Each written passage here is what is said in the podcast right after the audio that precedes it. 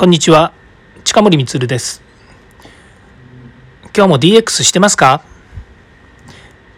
？DX、IoT、AI を学び明日から即戦力として使えるようになりましょう。今回は IoT 戦略とマネジメントについてお話をいたします。IoT の戦略とマネジメントこう言うとですね格段に何か難しくなってしまったっていうようなことが考えられると思います。っていうのは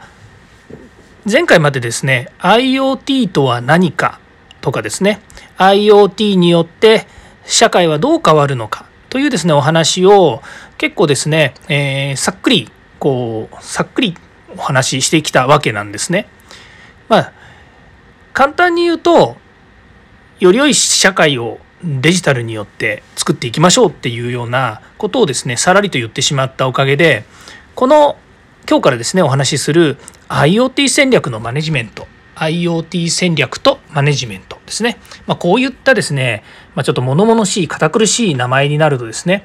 途端にですねえそんなですか？みたいな話になってくるわけですね。でもですね、企業の中で、またはですね、大きな、えー、そうですね、社会的なプロジェクトではあってもですね、やっぱりこう、えー、何かを成し遂げるためにはですね、戦略とマネジメント、つまり、えー、どういうふうに、えそれを作っていけばいいのか、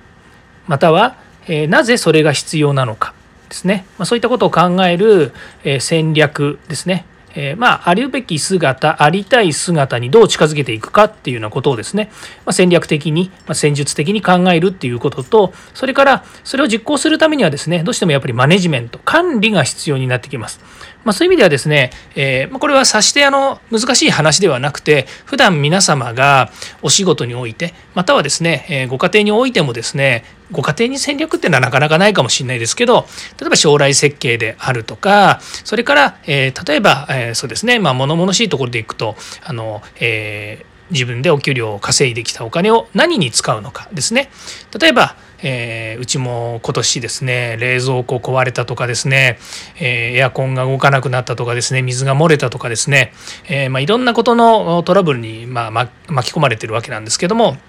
その時にそのお給料の中から優先して何を買うのかというですね、まあ、そういうことを考えたりとか。で、えー、じゃあ子どもたちにお金がかかるんだけど将来的な積み立てをするのにお給料からいくら積み立てをこうか。みたいなものはもうマネジメントっていうふうに言うわけですね。なので本当にこの戦略とマネジメントって硬い名前ですけれども、まあ、身近なことに返すとですねあのいつも皆さんが普段やっていることそのものズバリなんです。ただそれがデジタルであり IoT、まあ、こういったキーワードのですねものでどういうふうにやっていくのかっていうことになります。えっーとですね、ざっくりとその IoT 戦略とマネジメントについてですねちょっと堅苦しい言葉だったわけですが、まあ、この後ですねさらにまた堅苦しくなるとは思いますが今日はその全体の、えー、今回はですね全体の、えーとまあ、どんなものなのかということについてお話をいたしました。ではまた。